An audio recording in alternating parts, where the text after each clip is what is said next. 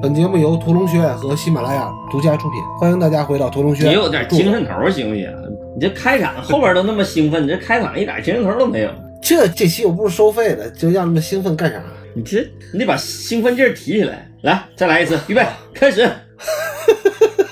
本节目由屠龙学院和喜马拉雅独家出品，欢迎大家回到屠龙学院。我是柱子，我是老关，我是袋鼠。咱们今天开始聊信条，终于聊信条了。其实我们今天聊之前，我们仨人确定了一个主题。最近好像柱子在剪我们这个音频嘛，所以没没，我还是没有袋鼠剪的多。对，是最近呢，朱老师终于体会到我们几个这个语言有多么不靠谱了，每个人的那个口头语，他说他都要疯掉了。所以说，朱老师现在真正深刻体会到那个戴老师多么不容易。我说到底什么问题啊？他说你们老说半截话，什么这个那什么，这个那什么。然后我听到这儿以后，我就跟柱子说，我说哎，这不就是信条吗？咱们现在聊这个信条，今天的主题就是这个信条挺那什么的，后面没了。所以说这一集听友朋友们听到说，就是给大家感觉的这个信条挺那什么的，我们这。这期节目就做成功了，基本就可以了。就我们也聊得挺那什么的，对，就挺那什么的就行了。好，至于到底信条哪么什么的，咱们就开始聊聊啊。我觉得咱们可以先说一下都直观的感受吧，因为大家好像看完这个电影之后，呃，问题最多的都说、嗯、你看懂没有？好吧，这不是抢答题啊，咱们每个人都答一遍。嗯、先从老关来吧，你作为诺粉，你看懂了信条了吗？而且你看了两遍。我给你讲讲我两遍不同感觉吧。哎，我真的很少，几乎没有我一个电影就在电影院哈二刷。你看我拉片什么的，我可能看个一个电影可能看个四五十遍，这都有可能哈。但是电影院我是头一次为了一个电影去二刷一个电影，这是头一次。我先说说我第一观感吧，我写的第一句观后感啊，这部电影没有给我带来一丝感动，却让我为之颤抖。就是我当时看完以后，第一反应就是，就身上是发抖的。标题党，对对对对，我身上真是抖的，我特别激动。就是、就是、你还是用东北话说，你嘚瑟了，嘚瑟了，对，让我嘚瑟。就这个片子确实看到结尾的时候，确实让我嘚瑟了，把你的老病根癫痫得勾起来了，是吧？对对对，这什么感觉？就有点，我给你举个例子，有点像，就相当于直接跳过了各种感官的刺激，然后一下用那种电击直接击到我那个杏仁核了，就达到那种高潮感，就是没有前面什么都没有，完全是物理上的。就没有情感。大哥，你看的是色情版的信条吗？不是不是，就是我说那个颤抖感是这么来的。老关的幸福感还是比较容易得到的，看看诺兰就能刺激到幸福感。我太羡慕你了。然后这是第一观后感啊，然后我们太不靠谱了，本来看的还挺早的，至少两个礼拜以前看的吧，还一个礼拜一个多礼拜以前看的，看完以后就说要聊，非要把屁放凉了，对，放凉了，完了就凑到一块聊，聊完本来想最开始先聊这信条，后来又过了一个节，完了就然后说不行，必须得二刷一下，再重新找到那种激动感，我才能聊好。然后我就去二刷了一遍，头两天就去二刷了一遍，这又过了好几天相当于。然后我就二刷的时候，我就觉得因为我第一遍没看懂嘛，但我就很激动。嗯，反正肯定是答案，就是就确实没看懂，但是很激动，我就想第二遍，我就想带着那个看懂这个这个心思，我得去看了，我就去二刷了一遍。你激动的时候跟懂不懂没啥关系，对，没关系没关系，肯定没关系。今天这个节目我会系统的给大家解释一下我为什么会颤抖啊。然后二刷的观后感哈，二刷的观后感是什么？我就终于理解了，就是信条里头自己有一台词嘛，你不要去理解它，你要去感受它这个意思含义了。因为我第二遍的目的很简单，我就想把它看懂，但是我发现这个电影就是只能是看一遍的电影，或者是拉一遍的电影。就是为什么叫看一遍或者拉一遍，这两个重心一个是看一遍，因为你在看第二遍或者第三遍的时候，你的这种快感会消减的比较厉害。但我相信，如果要是这个片子将来有出 D V D 或者出那个出那个网络版的时候啊，出蓝光版的时候，我觉得真正拉一遍以后，可能还会有特别强烈的那种快感，那种是真正拉片的快感了哈。而且这个片子我还甚至都觉得它可以反着拉，而且反着拉可能就才能拉明白，就你正着拉这个戏基本上拉不懂的戏，说反着拉可能还没有没准有意思。所以说，我觉得这个戏是我觉得特别有意思的，就是你就真的是不能让看懂，看懂就没意思了。你就得去感受它。嗯，其实你说的这句话，好多人也在探讨这句话。嗯嗯、呃，我觉得很多人对这句话有一个误解啊。我觉得啊，这个我片面的认为啊，很多人对这句话是有误解，都以为诺兰说了一句客气话，嗯，说大家感受就行了，不用看懂。嗯，嗯但其实诺兰这句话是实话，是掏心窝子跟大家说的，但好像大家都没太理解这句话什么意思。对对对对，咱们一会儿可以说说啊，我也可以说说我对这句话的理解。嗯，但是呢，你刚说的那个诺兰，其实我觉得他一个访谈里，别人问他嘛，你这片子拍成这样，大家看不懂怎么办？嗯、他不是就说了个 fuck off， 你他妈爱懂不懂？这他自己说的、啊，他自己说的 fuck off。我主要是之前柱子老说我们那个什么吃屎赶热乎的，不是吃屁都都赶不上热乎了，都得放凉了。对对对对对对，下三路的事儿，反正他们俩老谴责我那个不看八百，但是前天晚上吧，听你们聊完八百的时候、嗯，我确实觉得我也不想看，没啥意思，因为我对曹禺本来也不太感兴趣，虽然就拍的画面是很好看，但是我有偏见，我对他有偏见，嗯，这不提了啊。然后那个信条呢，我是在上上礼拜。我在杭州出差的时候，嗯嗯，因为那儿没有午夜场，都都是下午场，可能已经时间过了很久了，排片也排的不是特别多。我下午去看了一遍，当时看完以后呢，确实我也觉得挺刺激的，我觉得挺好看的，但是不妨碍我看不懂这个事儿。你这好像说反了，应该是看不懂，但不妨碍它好看。你这个好像逻辑是反的，哎，你这个逻辑有点像践行的意思，时间践行，这个逻辑政治反着好像都对。对，一点都不妨碍我看不懂。然后我觉得刚我跟老关的目的其实也差不多，因为要聊这个吧，我觉得我这段时间太忙了，有点对不起屠龙学院，然后我疯狂去网上打货。嗯嗯，不是你有打货这功夫，你再看一遍好不好？不，打货是我可以开车的时候打，看电影我必须电影院，我没有时间去电影院。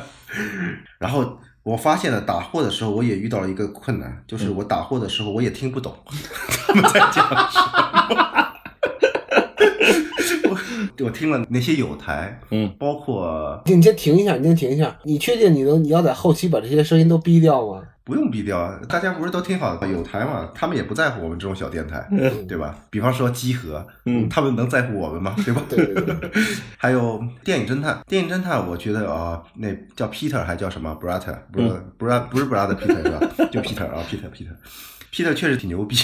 要讲三期这个电影，而且第一期是讲剧情，第二期开始分析里边的原理，第三期还没放出来，嗯、到今天为止。嗯，我听完以后呢，反正我也听得云里雾里，不太明白。嗯，然后呢，我觉得嗯，光打货不行，还得自己去挖掘。然后我第一遍我没看懂的情况下，我去看第二遍，第二遍我发现我也没看懂，但这个不影响这部电影在我心目中是一部反战电影。嗯、为什么说反战电影？就是到最后那一段那个十分钟争夺红方蓝方去攻打那个斯塔克十二号那个地方，因为我没有看懂。所以我觉得他们在胡来，由此我想到了大家在迪厅里蹦迪没有音乐的时候，这个场面是很搞笑的。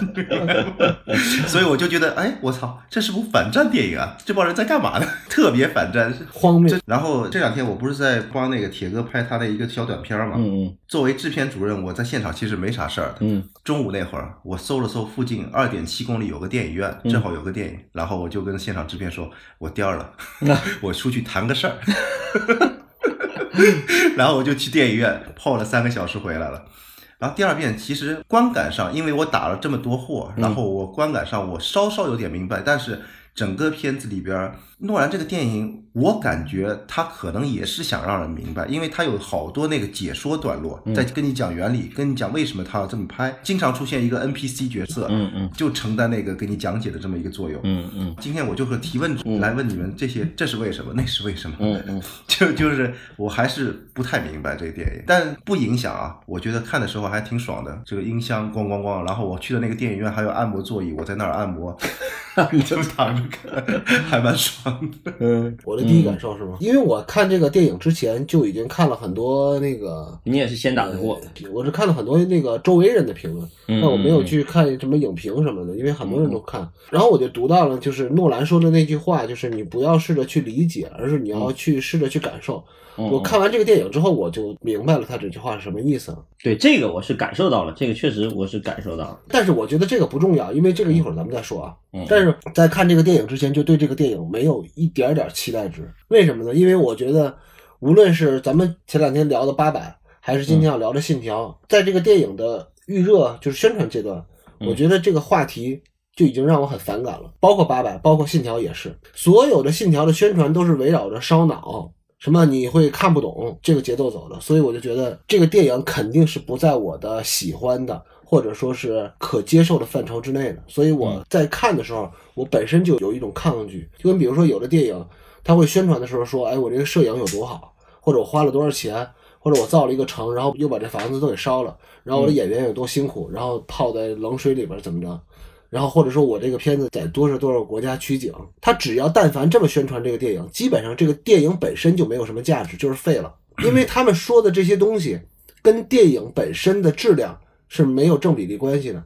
如果说这次他的宣发是走的烧脑路线，那每个人其实就是有欲望的要去参加一个智力小测验，就跟以前会在朋友圈里头转的那种智力小测验是一样的。每个人的参与是为了社交，就是我看得懂看不懂，然后问你看得懂看不懂，而不是说大家去针对这个电影好不好看。如果说大家的兴奋点都在于看得懂看不懂，那我觉得这个就不是这个电影的那个存在的意义。我觉得你这个偏见也没什么道理。每个电影每个电影点，当然我非常认同你说这个电影宣传说演员有多苦，然后那些那些因为我完全不关心，但有可能有些 idol 的粉丝他们会关心自己的迷恋的对象在这个电影的表现有多苦，那是他们看的点，那这个电影对他们来说是有意义的，对我们来说是没有意义的。但是这个看懂看不懂的话，对于这个电影来说，我觉得大家还是在里边有一个趣味性在里边，就是一旦你觉得哎，这个点我好像 get 到了，我好像明白了，这个对于观看者本身来说还是有趣味的，只不过可能不是你的点。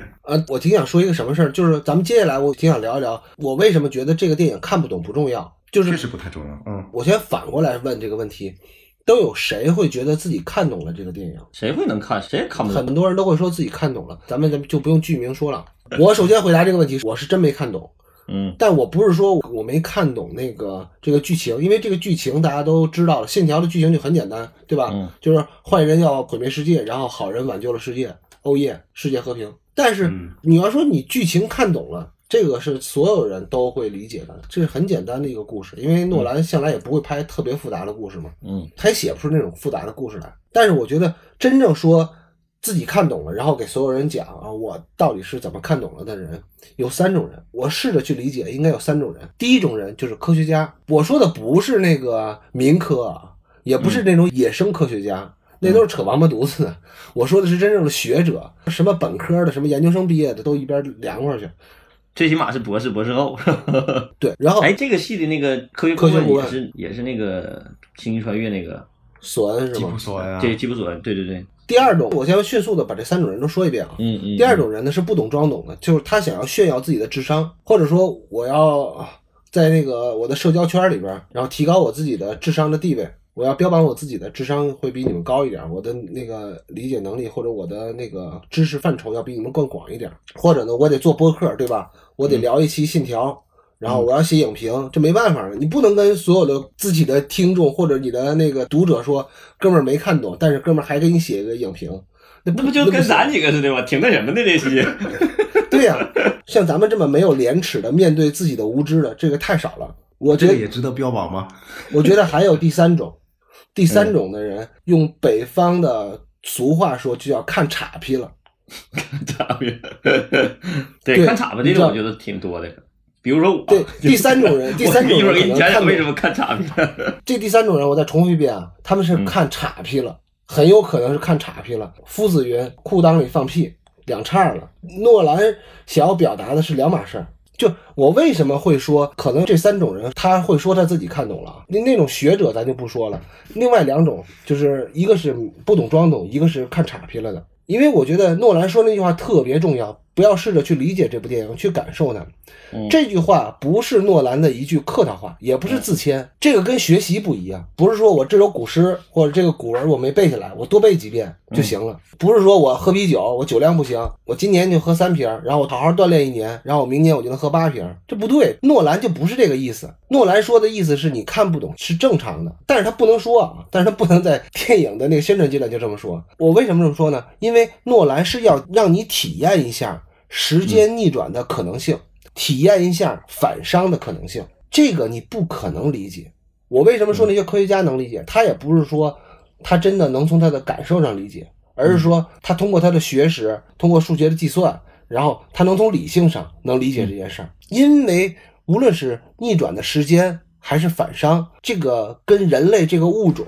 的鲜艳和经验都是相悖的。你把鲜艳这俩字解释一下。就鲜艳这个词儿是康德说的，我也是作为一个民科要解释一下康德的那个所谓的先验，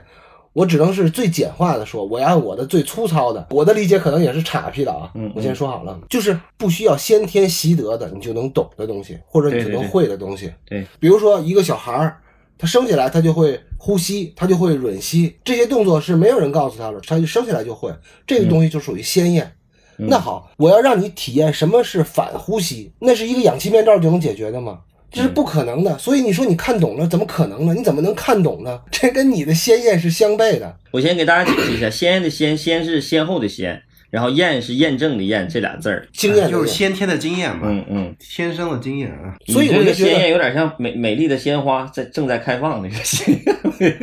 所以我就觉得诺兰啊，人家那句话不是客气话，他就是没想让你懂。嗯，他就是想让你体验一把这种感受而已。就比如说他做了一个哈哈镜，然后你非说你在哈哈镜里看到了一个非常帅气的自己，那你要不就是骗人，要不你就是眼睛有毛病，这个你大家都能理解吧。所以我就觉得你比如说说伤这个概念，那伤是啥呀？很多人连伤都不知道，他怎么能在电影当中体会到或者明白那个反伤呢？就你不可能在影视当中模拟出来反伤，但是你可以模拟出来一种反伤的那种大概其的感觉。已经有物理学家站出来说，诺兰那个片子虽然很好看，这个物理学家也也很喜欢，但是他认为他的那些假设也基本上都是不能成立的。不是说我把这个汽车的追尾倒放一遍，或者汽车的翻滚倒放一遍，然后这就是反伤，这不就是？其实这就是诺兰他自己本人对这个科学或者对艺术和科学之间那种这种融合，他其实很明白这个意思。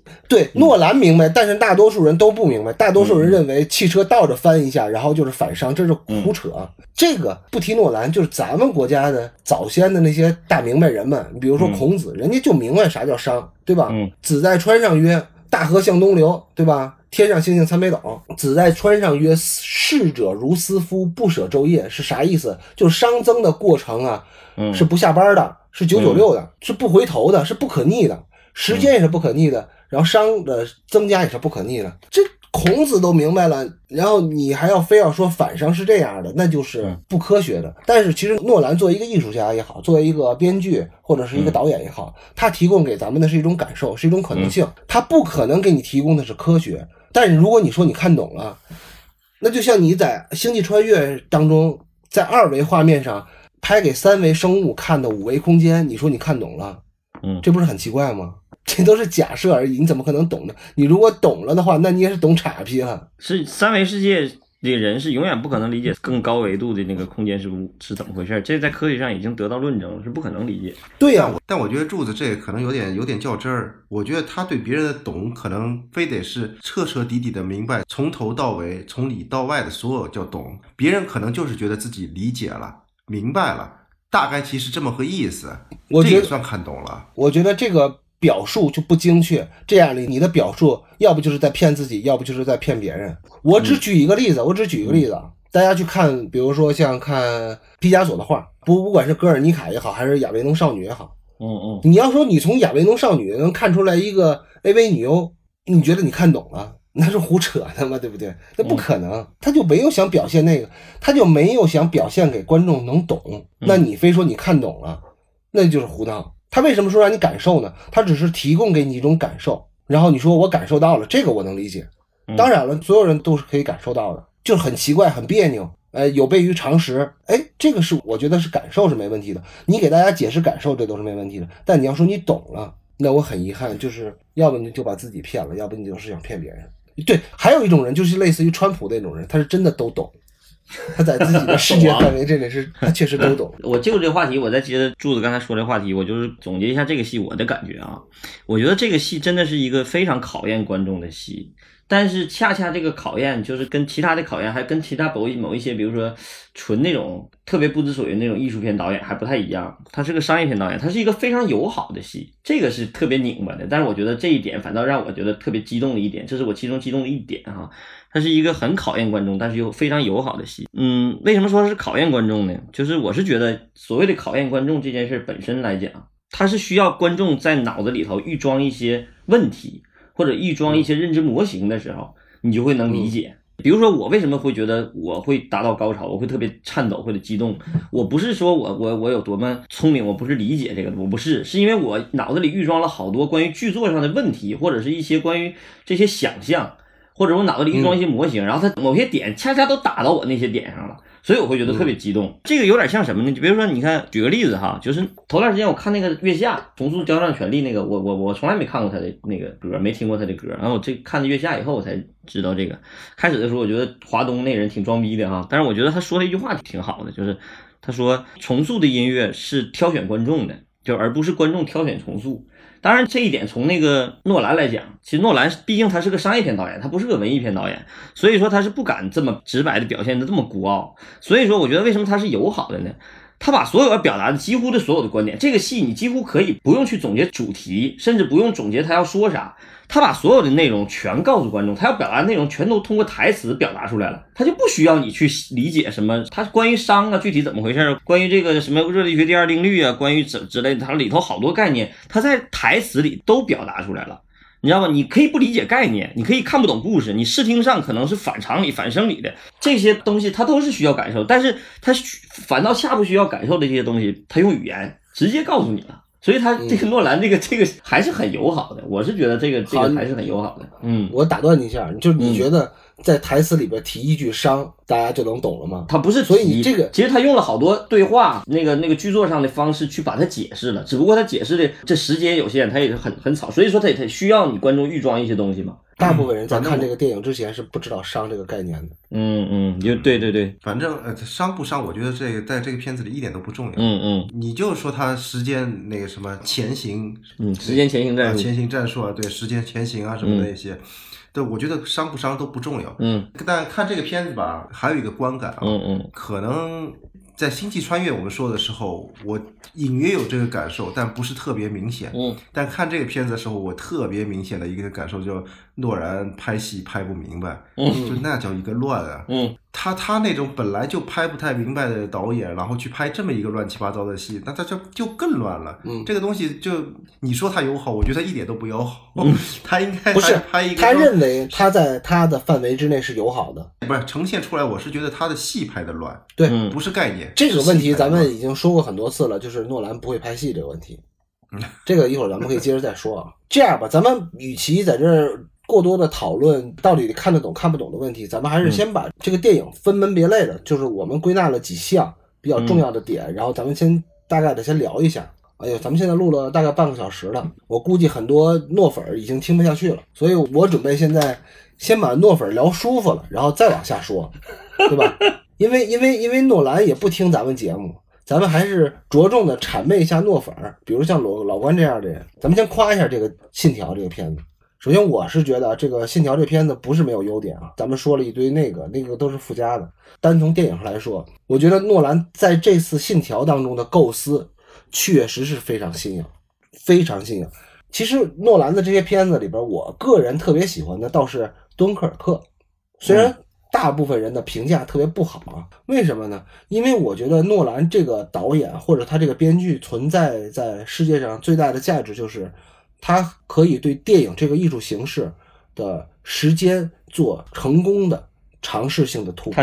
我说的我说的这是几个要点啊。首先他是能够成功的做突破性的尝试，不是所有人都有成功的突破性的尝试的，因为大部分人的尝试都失败了，然后他会告诉你，我其实是在电影艺术上有多么大多么大的探索，但其实不是每个人都能成功的。而且我觉得这部电影是一个故事性可以摆在第二位的，第一位的是他有一个非常先进的电影观念。因为诺兰这个人，如果说他能到现在为止还能接到活儿，绝对不是因为诺兰他能拍什么感人肺腑的故事，就更不是因为他的这个视听语言技法纯熟，因为他的本事就不在拍戏呢，他的本事在于拍脑门点子。我使劲的谄媚一下诺兰，如果说这个地表上，咱不能说他是唯一一个吧，他也是为数不多的几个他能写视听化思维模式的故事的人，因为这是他的一个独门秘技。放眼望去，罕逢敌手。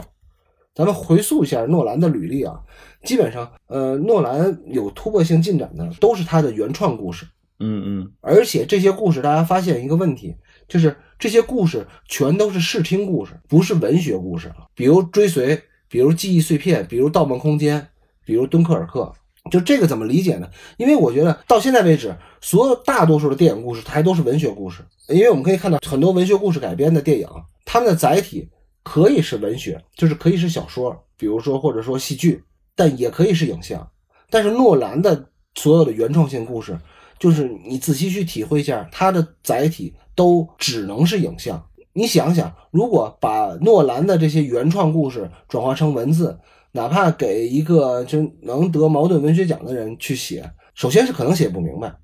其次是也不会是个好故事。我估计啊，应该也就是那种呃，还略低于故事会的那个水平的。这个视听化思维是一个天赋，就是哪怕有人就是说诺兰拍的故事俗套狗血，呃，他的故事核心就很单薄嘛。然后像三袋鼠认为他呢，他也不怎么会拍戏，拍戏比较乱套。但是我也觉得这个都不影响诺兰是当今影坛上的一个一个奇男子。就是我揣测啊，诺兰的所有的故事的起点都应该是一个视听化的一个奇观。呃，就像洛夫克拉夫特在他营造自己的世界观时候的手法都是反视听的一样。就你想想，如果你把那个洛夫克拉夫特的所有东西都具象的拍成影像了，都活生生的摆在人的眼前的时候，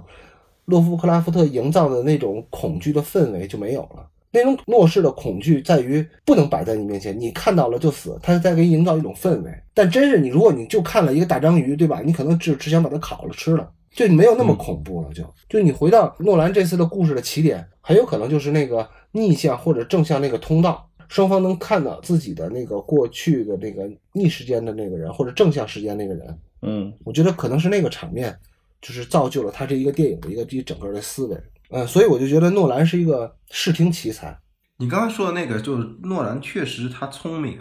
他知道自己的片子什么时候无聊了，观众快看不下去了，嗯，所以他的片子常常有那种视听化的那种奇观来刺激观众。有些可能不太高级啊，我觉得《星际穿越》更高级一点，他能找到那个像冰岛那个水星球或者那个冰星球那样那样的场景，我觉得他融在故事里是很好的一个融合。但是这个片子也它实在没办法了，就除了有些你说的那个就是那个机器回到过去的那个时间时间机器，嗯，我觉得这个时间机器对于观众的刺激还不够。然后他想啥，他去买个七四七撞一下。之前好多影评啊宣发都把这个点放大出来说这个电影诺兰花大价钱买了个七四七然后撞了一个楼，嗯，其实这个点其实也很无聊。在这个片子里的就这种奇观化，我倒觉得有点有点空洞。我说的诺兰能想视听化的故事是什么呢？就是说他的故事不是基于文学的，故事是基于视觉。你就想比如盗梦空间吧，一层梦两层梦三层梦，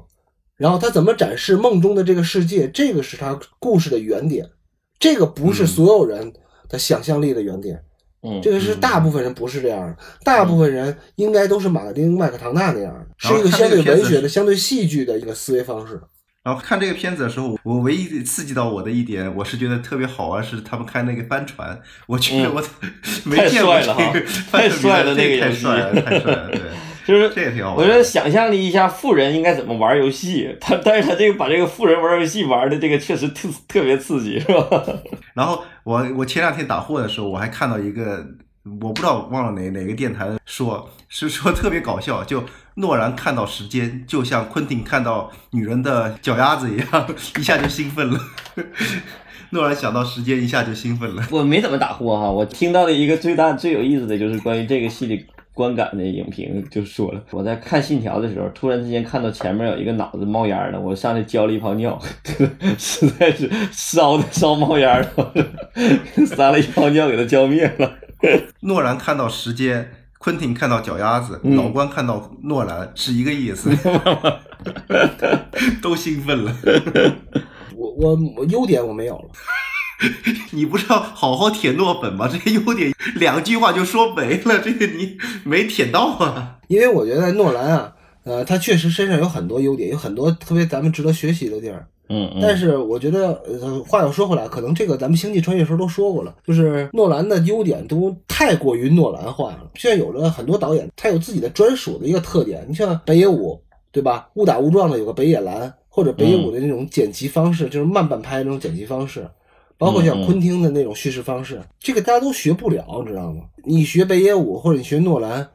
那就相当于你邯郸学步，对吧？你出来之后，你就以后就只能打车了，你你根本就自己走不了路，对不对？那我说吧，我就我借着你这话题，我就说说我的观点吧。对，诺兰剧还是可以说的。不是，你如果如果说非让我恬不知耻的就要去谄媚诺兰的粉丝的话，那我可能再要说，就是诺兰确实是个特别聪明的人，嗯、因为诺兰跟他的那些呃像老关这样的脑残粉是不一样的，因为诺兰是知道自己的短处的。嗯，我看过那个诺兰一个主持了一个。导火线呢，可能是二十周年还是几十周年的一个采访嘛，就是导火线那些主创的一个访谈。我在那个访谈里，我就感受到啊，他对迈克尔曼是充满了敬重和羡慕的。我觉得他羡慕的是什么呢？他羡慕那些会拍戏的导演。对对对，迈克尔曼是会拍戏的。对，你说他为什么会羡慕迈克尔曼呢？我觉得是因为他根本他就知道自己不会拍戏，他也知道他自己的故事很弱。他的点子要大于他的故事，所以他在他的创作当中，他就会找一个小胖子那样的摄影师，就不考究视听语言，嗯、就记录，忠实记录，然后焦点给准了就行。他也不想去完善他的故事，嗯、他也不想把他的感情搞得多么丰沛。诺兰的聪明在于就是不补短，只取长，把长处无限放大。嗯嗯、就咱们曾经说过，电影它是一个遗憾的艺术。咱们说的这个遗憾，不是说电影的时间不够长，而是说电影的创作周期，你的做剧本、你的现场拍摄、你的后期调色、做声音什么的混录，这都是有限的，是在规定时间之内你要完成这个东西，所以根本你就没有时间去尽善尽美。你又不是手工作坊，你不说我今儿在家里自己拿手工打一个小板凳，我这小板凳可以做三十年。但电影不是这个套路，你可以在脑子里构思这个故事，构思一辈子，但是你要落实拍下来，就给你半年时间，对吧？所以说，像诺兰这样的聪明人，他的聪明在于他把他的长无限放大，把他的短搁置那不管了就。当然了，因为诺兰的长板足够长，所以他可以搁置他的短板。但如果说像咱们这些庸才或者这些蠢才，还是应该走普通人类应该走的道路，而不是像那些奇男子去学习。哎，学不来，诺兰根本学不来。对，所以就是呃，你回顾一下，就是诺兰的这些电影啊，都有很多很经典的场景，嗯、而且是你出乎你意料的场景，比如说《盗梦空间》的走廊啊，《星际穿越》的五维空间啊，嗯、而且他还是一个看景的小天才，就他能找到很多惊天地泣鬼神的一些场面，比如说像刚才戴尔说的那个冰岛的那个荒原。他也知道他的故事不够，景来凑，所以我觉得诺兰是非常懂自己的一个人，而跟他的粉丝是截然不同的。他的粉丝认为诺兰就是神，就恨不得要接库布里克的班，但是诺兰确实是跟库布里克之间还差着好好多那个。陈导演，你看，好吧，你说的，我没说。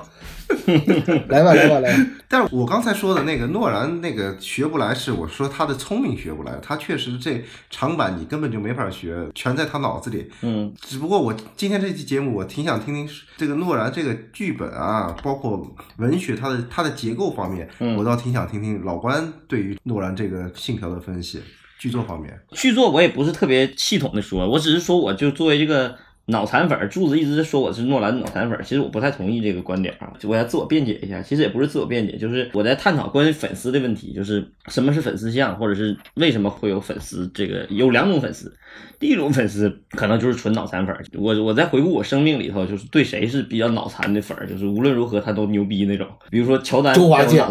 对，乔丹和周华健，我在想这俩人就是纯的。乔丹是这种，我觉得是大部分的篮球爱好者的那种脑残粉，他就确实是牛逼，就是你找不着任何毛病那种牛逼，你知道吧？但周华健这种就是纯脑残，就是你现在等你到四十岁的时候，你回顾的时候，你就觉得他没那么好，但是你年轻的时候，你就是完全被他给圈粉了，我也不知道为什么，就完全不知道什么理由。这种我觉得这是一种脑残粉，可以称其为脑残粉哈。这俩人是我回顾我自己脑残粉那个年年龄段。产生的那种那种关于粉丝的认知，但是我觉得诺兰在我的认知里头恰恰不是脑残粉，就是我对诺兰的粉不是。你们俩刚才说这个诺兰这个学不来这一点，其实我恰恰是就是跟你们俩站在反面的，我我恰恰认为就是诺兰的某些点，为什么他能让我达到这种颤抖性的这种高潮这种感觉，恰恰是因为它有些点是触发了我的好多想象，或者是给了我很多答案的这种刺激。就是我为什么说，就是我觉得这个他考验观众，至少是考验了很多普通的观众嘛。但是我不能说我是一个高级观众，但是我是有一些诺兰好多想过的问题，我是之前预装了许多问题的。比如说我脑子里预装两个模型，在这里头就给了我很多答案。因为第一个模型就是这个不是肯定不是我预装的，但是我比如说我读故事的时候，就是麦基那本书，他第一句话就是故事是生活的比喻。他这个诺兰经常会给了一些就是好多抽象的概念，但是他用故事的方式、视听的方式给你做了一个比喻，这就是刚才柱子在强调的，就是他的故事不是需要让你看懂的，是让你感受的。其实比喻这件事儿本身来讲，就是不是正相关的，它不是一个逻辑关系，对吧？为什么是故事是生活的比喻呢？它不是一个逻辑关系，不是说因为有这个才有那个。所谓的比喻就是像，好像那么回事儿。所以说这个就特别有意思，比如说我是一个数学特别不好的一个科学爱好者，就是没有我都说，哎，别别别别别别，我打断你一下，别那么自谦，你的物理化学也不好。对对对，我是物理化学，对，我是一个高中物理考十八分的一个一个那啥，但是我对科学问题非常迷恋，我就觉得我听了好多科学故事，我觉得特别有意思，我就是真的不懂，但是我会特别好奇。我, 我要是考十八分，我也会对物理很好奇的。对。是这个意思，就是我会特别好奇，但是我在诺兰的故事里头，我经常能看到这种给我这种比喻感啊，好像明白了，就是让我觉得就会特别有意思。这是我预装的一个第一个就模型吧。第二个就是这个模型是我一直在写剧本的时候我自己在琢磨的，就是我经常会面临一个困惑，这个又是模型又是困惑。我一直认为写剧本这个东西就是逻辑和想象力一种博弈，就你当你逻辑特别好的时候，你想象力匮乏，你这故事就讲起来就特别无聊，对吧？就是你哪哪都对，但你就是不好看不好听。当你想象力特别好的时候，你逻辑跟不上的时候，观众就不听，就是就是你在扯球蛋，你知道吗？就就为你扯蛋。所以说这个博弈关系在这个诺兰的故事里头就会拿捏的特别有意思，特别好。当然了，这个故事可能有点超前，但是我是觉得拿捏的最好的就是盗梦空间，就你对那个东西有想象，而他讲的特别清楚，这一点是特别难得的。然后紧接着我预装了几个问题，这个戏给我特别大的触动打动，就是我一直在思考一个问题，因为咱们也自己写过这种科幻的故事了嘛，而且我在写的时候我经常面临一个最大的问题，就是我能不能用单一视角或者是单方视角来写一个平行宇宙的戏。这个平行宇宙不一定非得是平行宇宙的故事哈，可以包括科幻戏，咱们比如说写战争片或者是魔幻片，经常会有这种问题，就是两方打仗，或者是你要跟对方去战斗这种戏。就比如说咱就说头两天咱们说的那个那个那个那个八百，那么多视角，那么混乱，对吧？那这个诺兰这个戏就相当于我用半个电影讲了一个完整的故事，就相当于他用半个电影嘛，他是用单一视角来讲一个穿越故事。这个我我总结了一个挺有意思的，就是关于祖父悖论的这个思想实验，很多人拍过，对吧？时间旅行基本都会拍这个问题，但是一般人的祖父悖论都是用孙子视角来讲这个故事，就是孙子视角来讲，哪怕就是终结者，咱们就是看终结者，就典型的也是个祖父悖论的故事嘛。但是它前置的内容建制的也是一个孙子要干掉爷爷的事儿。我觉得你说到这儿大家都懵了，就是祖父悖论里是爷爷的视角和孙子视角什么不一样？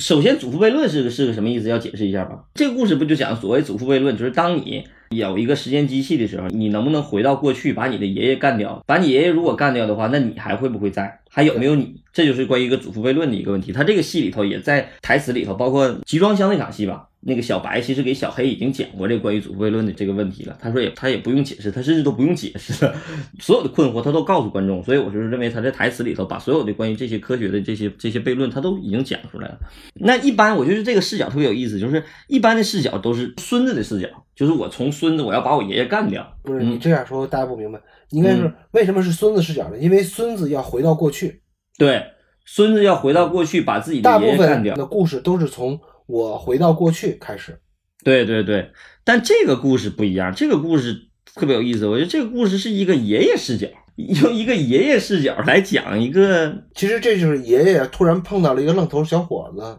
所以说我觉得这个故事可以总结成一个一句话，就是这是一个让爷爷如何成长为爷爷的故事。而一般的那个故事是孙子如何成长为爷爷的故事，但这个是爷爷如何成长为爷爷的故事。这个逻辑太难了，但是他真的给做出来了，这一点让我觉得特别触动我。我操，我觉得这个太牛逼了，然后一下让我，因为我百思不得其解，我觉得这个是不太可能的，就你用半个电影来讲一个你完整的故事。你记住柱子咱们写戏的时候经常说，咱们能不能拍一个抗战戏，咱们能不能不拍日本人视角，完全从中国人的视角来讲，然后把日本人拍成那种像丧尸似的，能不能做得很好？包括这种戏都很难。那么这种时间穿越旅行就更难了，这种几乎不可能完成的任务，他做了一种可能性，他当然可能做的不是那么完美哈，但他这个确实呈现了一种可能性，这是让我觉得特别刺激的一点。但你要这么说的话，终结者不也是让爷爷成为爷爷的故事吗？他那个不是让爷爷成为爷爷的故事，他那个前提预设是未来发生了什么事儿，然后派终结者回来。你记得不？他前置的故事是，他前置的故事是这个，他把那个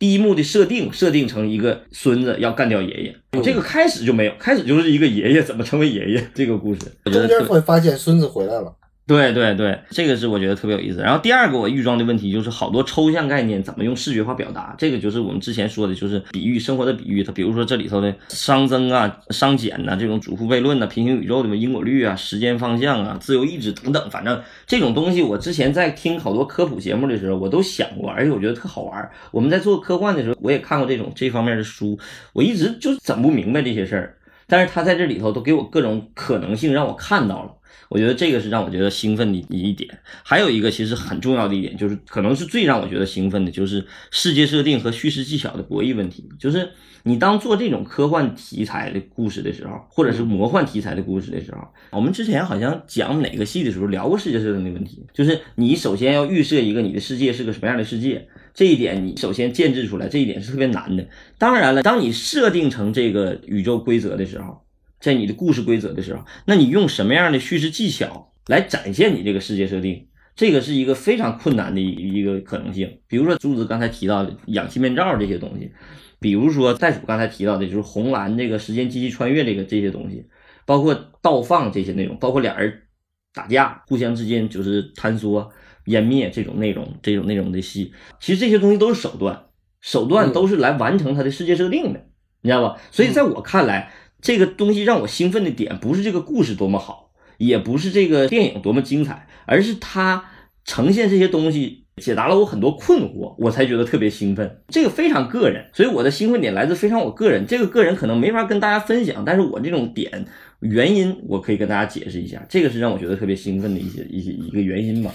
嗯，那你就是相当于你看了一集 Discovery 的纪录片呗？差不多，就是我好多我之前包括创作上的一些困惑、一些难点，我认为永远不可能实现，或者是我不知道如何实现的时候，它给了我一种可能性，这个让我觉得特别有意思。那好，那说明诺兰做的东西越来越自我了，就是他感兴趣的东西或者他想讨论的东西，但这个东西的受众面其实太窄了。对对对对对，确实是，这个确实不像是那个敦刻尔克和那个星穿越，包括那个盗梦空间那么友好。盗梦空间为什么我觉得它永远可以排第一名，因为它那个故事很复杂，但是它拍得很清楚，拍得很清楚就是很难的，这个戏确实拍得不清楚。那其实你要说到这儿，咱们就说刚才那些东西都是，比如说熵的问题，比如说自由意志是怎么这些问题，这些东西都是诺兰想讨论的问题，还有祖父悖论。那么诺兰其实是要基于一个故事，然后把他感兴趣的这些东西在这个故事当中体现出来，对吧？他设计的故事是想把这些东西都包装起来，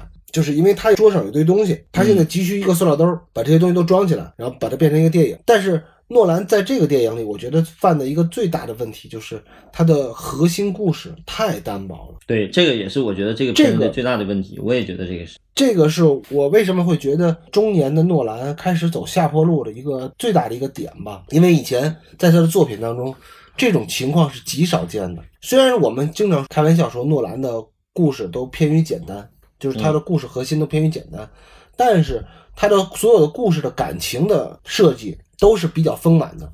嗯，咱们可以回想一下，比如盗梦空间，盗梦空间它就是走的夫妻的那个感情感，夫妻情感线，嗯嗯嗯，丈夫对妻子有愧疚，嗯，所以这个一直是它的驱动力。而星际穿越呢，星际穿越那就是父女感情，嗯、对吧？父亲对孩子的感情，那个就没得可说了，那就是天然的动力，也足够动人。嗯，敦刻尔克虽然它的故事性稍弱，但是它作为一个历史题材，它有家国情怀在这儿。嗯嗯，而且它的叙事技巧确实非常棒，所以我们就觉得，哎，敦刻尔克也是能过关的。但是这次《信条》让我觉得最难接受的就是它的情感线太单薄，它的情感线的单薄和它的故事的核心的单薄放在一起，那就是这个故事基本上就是非常非常非常脆弱的。他这个逻辑性要求太高了，以后他就把他这个情感淹没掉了，确实这个点这个拿捏的确实是大问题。就他选择了这么一个背景故事，这个背景故事好像没有太大关系，尤其是男主和女主之间这个关系搭建不起来，这个是很难受的。因为你看啊，《信条》作为一个传统的一个商业片嘛，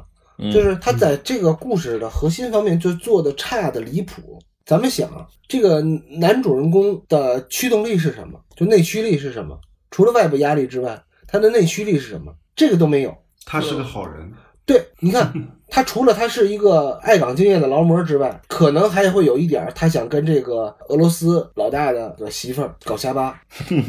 对吧？那他的驱动力就没有了，我这个太弱了，这就不是一个问题。我只是头一次看诺兰把一个主人公给写成一个这样，从始到终嘛，我就觉得你看他这个主人公出场之后身手特别好，心地特别良善、嗯、不但要完成任务，还要解救那个人民群众，那个乌克兰那场戏。然后他忽然发现他又接到了一个任务，发现他自己的任务就不是任务，就是是个测试。然后接下来他就要找到那个拯救地球的七个龙珠，对吧？就搜集这九个月光宝盒吧，集齐宝盒，任务结束。然后这个故事就是最普通的诺兰故事嘛，就很简单。但是他的这个这个男主人公这个哈登演的这个角色，嗯，就让你感觉他除了一个社会责任感和他那个搞破鞋的动力之外，就是一个活雷锋。他的动力太强，他的外化的动力太强，但是他的内驱的动力又太少。嗯、你比他那个《盗梦空间》或者比他的《星际穿越》来说，我真没有感受到。所以我不是我我的第一观感吧，第一观感我第一句话就是这部电影没有给我一丝感动，这个是这个戏的最大的问题，一点感动都没有。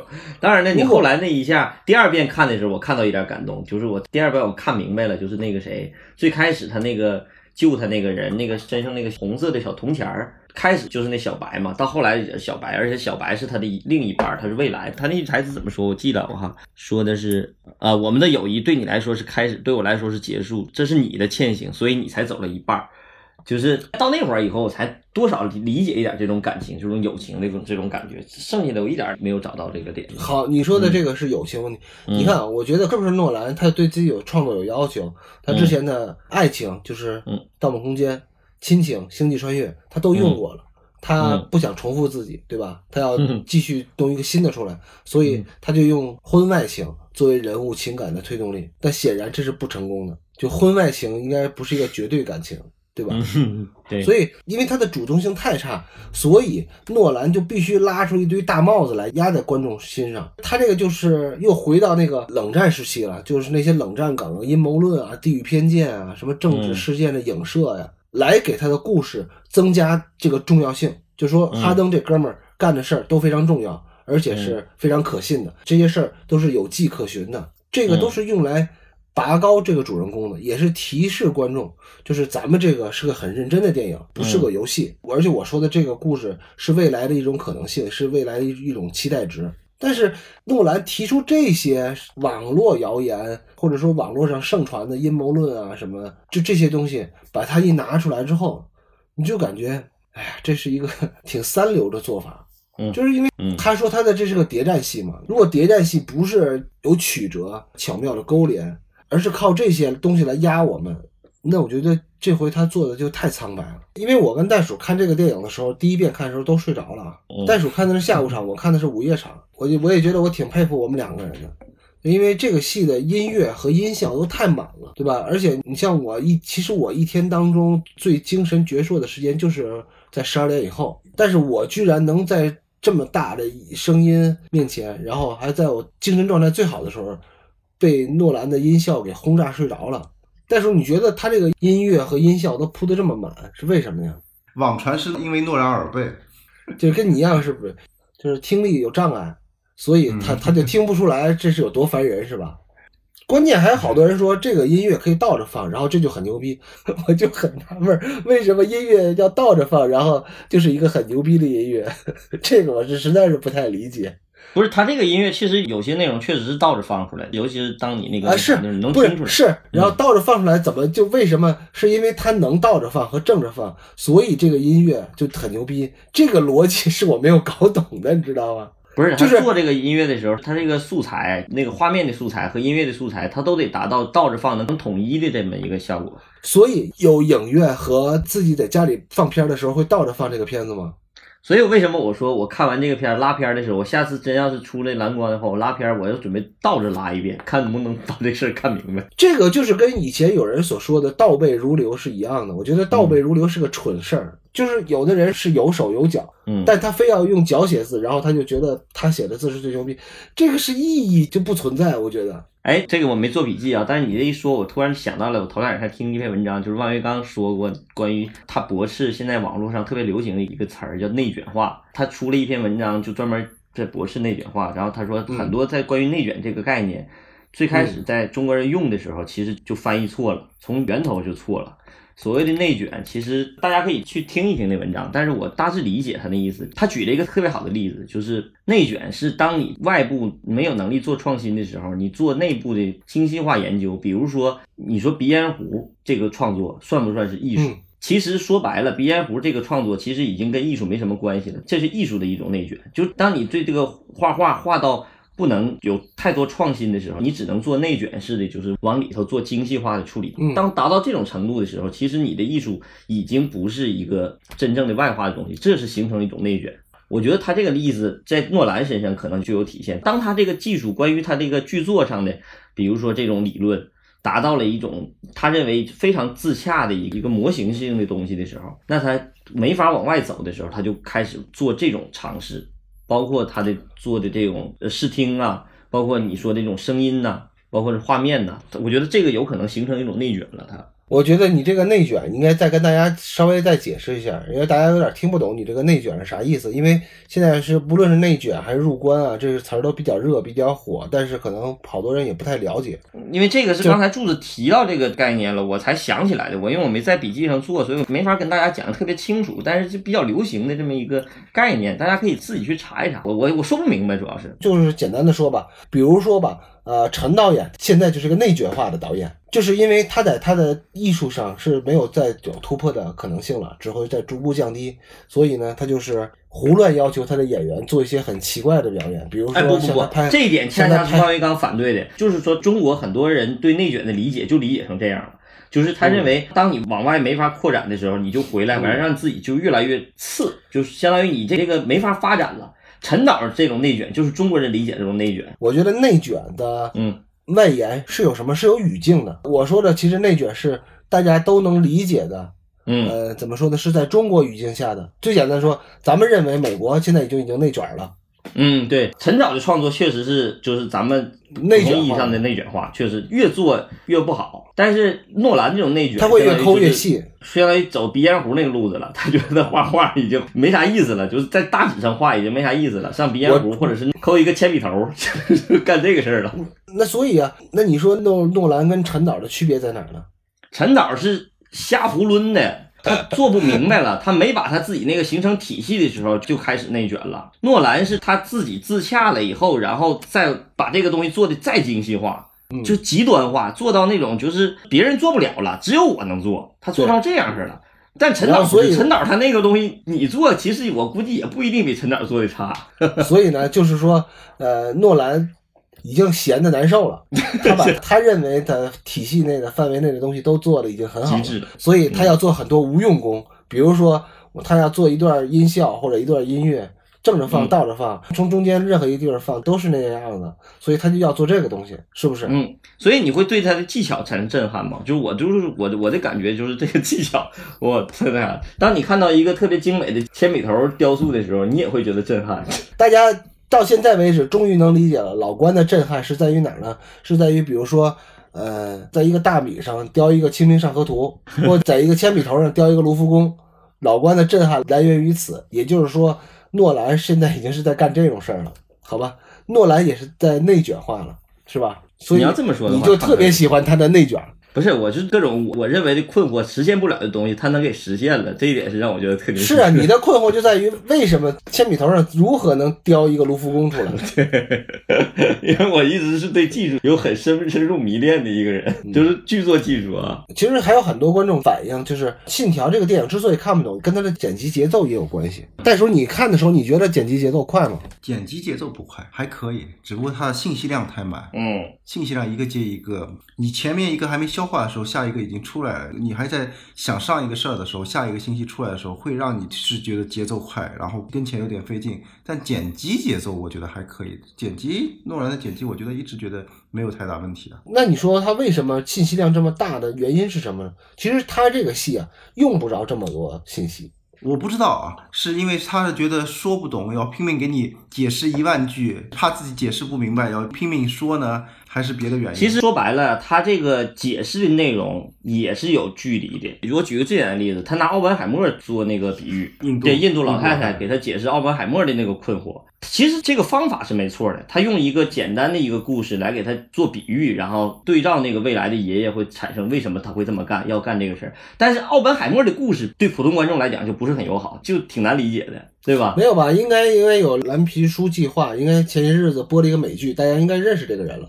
嗯，嗯所以他的假设是基于前两天播了一个表现这个题材的美剧。所以这个是为什么说需要是一些你有认知模型的一些人，为什么说考验观众就考验在这儿了，就是你如果对科学史，对这个你关于这些知识点，对没有基本的认知的话，你可能看起来就会非常费劲，非常累。但是我觉得这个倒，因为他的这些点跟他的故事核心是没有关系的，是就是其实是不影响你看懂故事的。而且我还有一个深深的感觉，就是诺兰有的东西他是也说不太明白的。咱们比如说他这个逻辑问题啊，嗯、呃，就比如说未来的科学家掌握了这么牛逼的能够穿越时间的技术，不叫穿越时间嘛，就逆时间的技术。嗯，然后呢，他想做的事是毁灭世界，那他在他当时是做不了的。你觉得这个逻辑是存在的吗？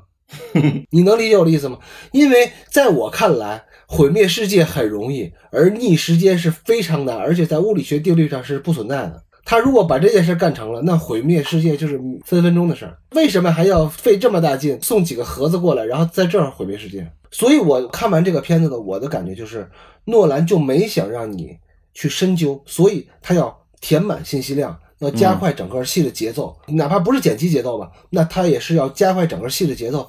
他现在的这个手法就跟街头诈骗一样，知道吗？五分钟之内解决问题。你看所有的案例，什么小金佛案啊，什么假币啊，什么呃秘鲁币案啊，就全都是啊，一个小团伙扑扑过去了，把一个老太太唬住了，五分钟之内就得让这老太太把钱给取出来。那你如果说你不在短时间内把这个事办成了的话，老太太也有儿子也有老伴儿，她一打电话她就全明白了，就醒了、嗯、那你这个、就是、不让你回归到正常的逻辑里边。对，所以我觉得诺兰他之所以给你铺这么多信息量，整那些有的没的东西，他就是要让观众猝不及防的去把这个事儿给过去。比如说你就结婚嘛，你搞对象搞十年你结不了这婚了，你就这俩礼拜咱就把这婚就结了就完事儿了。等你出了电影院再想起来，哎，诺兰这个故事好像是逻辑是有问题的，那已经花了这个电影票钱了，你也退不了。所以说你看诺兰在这个片子的结尾的时候给这个片子扣了一个特别有意思的主题，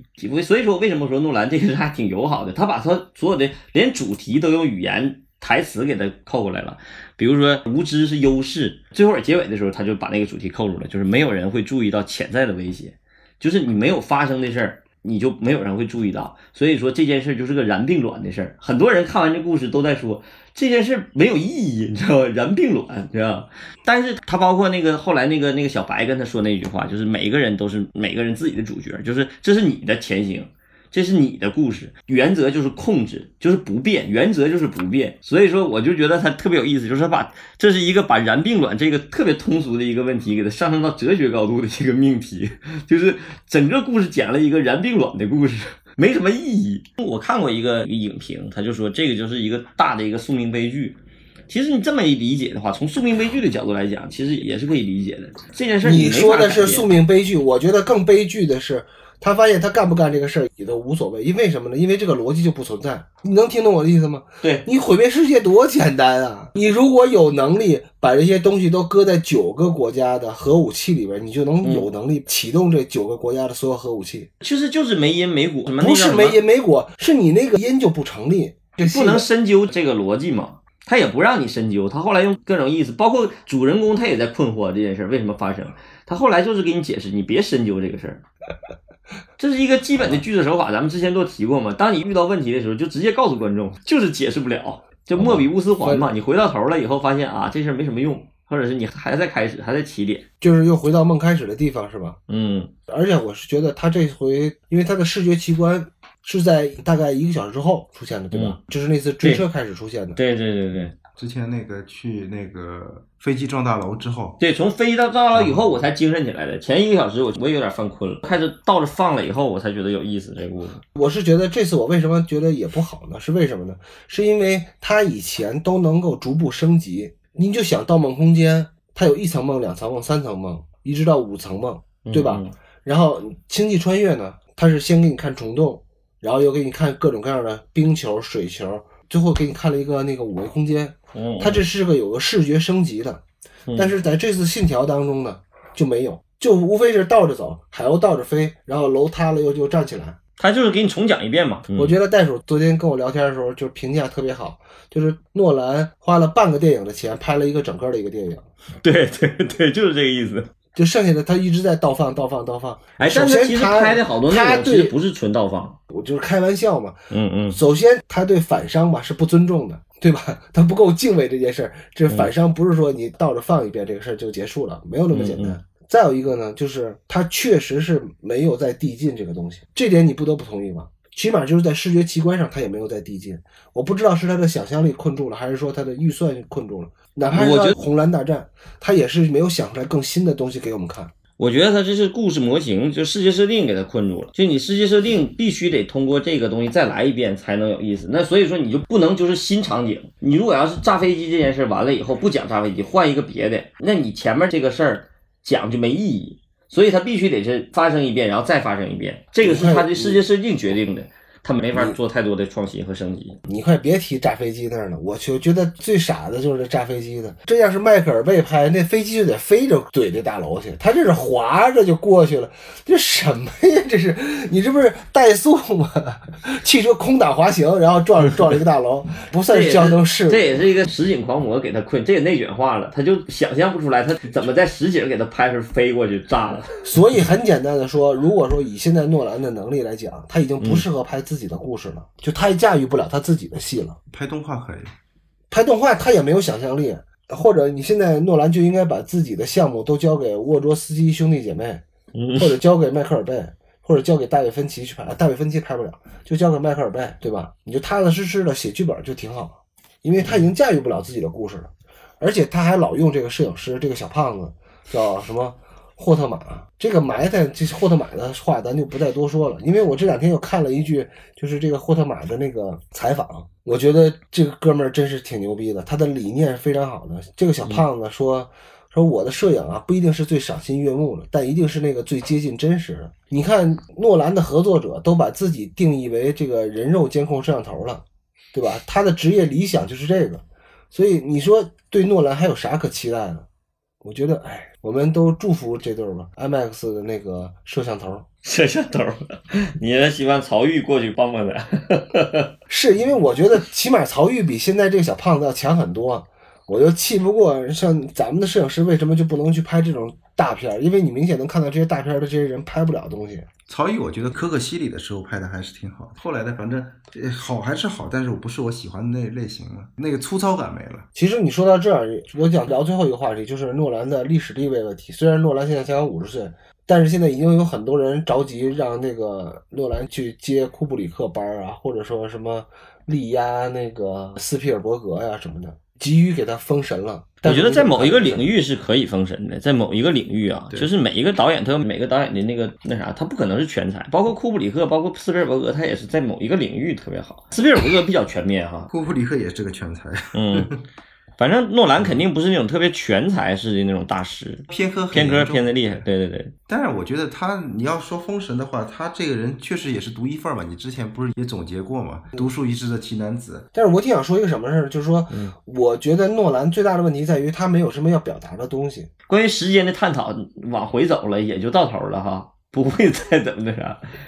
往深入了写就是做梦，然后再往回走就是这个信条了，其他的还有啥？还能有什么关于时间的概念？不是关于时间的概念的问题，就是他说的这个东西全都是形而下的。你这么说吧，诺兰我感觉就难成大器。你这得好好说，要不然容易招骂啊。我是就是觉得诺兰啊，他没有自己本身想表达的东西，比如说他对这个世界，他对这个生活，或者说他对情感的态度，这个是他的电影缺少的文学性和文学价值，这个东西是他太欠缺的，他也离那些大师离得太远的原因之一、嗯、他就在表现一个概念，他主要一直在表现一个概念。咱们这么说吧，所谓形而上者谓之道，形而下者谓之器，那诺兰呢就永远是在这个器里面，但是咱们俗话说君子不器，诺兰就做不了咱们古代文化意义上的那种君子，就是他成不了大道、嗯、啥是器啊？器就是呃，你做一个挖耳勺，或者你做一个电饭锅、嗯、或者你做一个马桶，做的特别精巧，内卷化的艺术呗。就哪怕是大器诺兰、嗯、对吧，就是咱们学不了的大器，但它也就是一个很精美的电饭锅，或者一个很精美的鼻烟壶匠人，就这个听起来对于诺兰来说挺残忍的，但这就是事实。所以你俩说诺兰学不了，我觉得诺兰底层逻辑是最容易学到的。其实诺兰是可以学的，我说我说的他的学不了，就是说咱们这么说吧，你一个人一旦在一个领域被封神了，就没有人再想去超越他或者能够超越他。比如说你说后代有没有比鲁班更好的那个木匠，有，但是没有人再会去超越鲁班、啊、这个领域就没有人。你会从射箭领域来说就是李广、嗯嗯、所有人呢都是叫小李广赛李广，嗯，对吧，后边的比他射箭再好的人也还是基于李广然后再讨论、嗯、那诺兰呢以后肯定还会有人在讨论时间，那也只能叫什么赛诺兰小诺兰，对吧，对对对，也就只能是这样。但是因为诺兰他本身自己的表达层次太浅太低，哪怕就跟他同一个国家的人，就是咱们经常说的那个雷德利·斯科特嘛。嗯，雷德利·斯科特早就封了爵士了。你看诺兰什么时候能封爵士，我估计他离大器就不远了，但是离了大师可能还是确实要差一点。而且你看雷德利·斯科特越老，他探讨的问题会越深邃。最明显的就是从普罗米修斯之后他就开挂了，对吧，他好像就已经放下了就是要拍一个什么故事这么简单的事，他要拍理念了，他要拍人类的终极思考了。而且现在这老头又开始也拍电视剧了，这电视剧里边又装了一堆什么人造人啊，机器伦理啊，然后又装了一堆什么宗教啊，就这些东西在里边，就他的思考就越来越深化，他已经不太在乎那些外形的东西了。所以我就觉得诺兰可能要想飞升吧，他急需找到一部自己的普罗米修斯。其实从这个角度来讲，他这个思考的问题、宇宙的问题是挺宏大的，只不过他被他这个手段给禁锢住了，这是有可能迷恋住了。对对对对，这是有可能的。嗯、说到这儿的时候，就关于这个主题的时候，我记得我跟袋鼠好像探讨过一个这个问题，就是我那会儿我们在写科幻故事的时候，我那会儿不是看了好多那种这方面书吗？我那当时我就觉得有一个概念让我印象特别深刻，就是关于人类的任务和宇宙第一任务在反的这个，就是关于那会儿关于熵这个概念的，我对那个粗浅的认知。那会儿有一句话说的特别好，就是宇宙的第一任务是熵增，就是不断的走向混乱嘛。但人类恰恰特别奇怪，就是在人类这个小的范畴之内，人类追求的目标是熵反熵，对，是反熵，就是永远都是要规则化的，包括生命也是让生命停滞下来，或者是那样。我跟你说啊，有一个民族是最反熵的，就是日本。就是所谓归纳，就是要把所有的家里的东西都给整理的整整齐齐的，这都是日本化的。对，好像我们仨一块探讨的，好像袋鼠在，你也在，那会儿我在说，我说那就是不是形成一个悖论，就是人类干这件事是反那个宇宙第一任务的。其实从整个宏观宇宙来讲，就是人类的这种逆熵这种行为，在某种程度上实际上是加速熵增的。对，你需要付出的成本会更高。对对，就是不到没有完成这个熵减的任务，反倒加速熵增。其实宏观的角度来讲，反正有意思。从这个思维来讲，这个主题是特别宏大的，但是要不要被禁锢住，要不要被这个气给禁锢住，这一点是。但是呢，为什么诺兰就没有讨论这些呢？就是你刚才跟我说的雷德利·斯科特那个追求，就是不一样的那种追求。嗯、他不是每个人想的那些事儿不一样。雷德利·斯科特他从那些就各种类型的故事里边吧，他逐渐找到自己脑子里一直在想的那些东西，他找到了。嗯。我然后就往下深挖出去，我讨论它，我探讨它，而不是我要把它做出来，一直是在讨论它。而诺兰就是你说气确实也有道理，就是像诺兰在呃，我我要做一个漂亮的一个东西，我要把时间做得漂漂亮亮的展现出来。嗯，就我把时间如果作为一样东西来说的话，把时间相当于一一团橡皮泥，我捏成这个形状好不好看？就是相当于是一天、一个小时、什么一个月，敦刻尔特，对吧？嗯，我要把时间捏成长条，行不行？嗯，一层叠一层，那就是《盗梦空间》。嗯嗯，这回是我把时间转个方向，这个橡皮泥转个方向，行不行？嗯，那就变成了信条。嗯，他一直在玩这些玩泥巴的。对，所以我就觉得，哎。气小，没有没有，他可能岁数还没到呢。老爵爷八十多岁了，雷德利·斯科特八十多岁了。但是你要这么说，雷德利·斯科特在他很年轻的时候，人家就已经能够定义科幻类型的视觉风格了，这点又是诺兰没有的历史成就。嗯，我觉得雷德利·斯科特之所以能封爵士，可能也不光跟他拍的这些东西有关系。我感觉柱子又在给他们挖坑。你这一说完以后，大家说赶紧聊聊雷德利·斯科特吧。这柱子一直想聊雷德利·斯科特，一直就没有机会，大家不选。所以我就觉得，哎，咱们盼着吧，盼着诺兰尽早的找到自己的那个普罗米修斯那种电影。但我觉得聊雷德利·斯科特也别聊这些什么普罗米修斯，那个太难了，咱聊聊塞尔玛·路易斯得了。你看雷德利·斯科特涉猎的太广泛了，对吧？什么战争片，什么现代剧情片，什么科幻片，嗯，封闭空间的，什么赛博朋克的，嗯，什么柴油朋克，这都有。所以我就觉得雷德利·斯科特是真是一个大牛杂家，他因为他拍的类型足够多了，他思考的问题也足够多了，所以这老头到了晚年就能够通达了。当然了，他的通达是给咱们带来了一堆问题，但这个一堆问题就是他的成就，好吧？那咱们怎么着？就这样，行了，差不多了，好吧？那我们祝福诺兰和他的小胖子摄影师吧。咱总体来讲，我们仨人的认知基本上总结了我们今天这一期节目的内容，就是。诺兰挺那什么的，这个信条也挺那什么的，就大家各自体会这个那什么是啥意思。其实你说，哎，这说到，哎，算了，不说了，就这样吧，拜拜，哎，拜拜，说再见。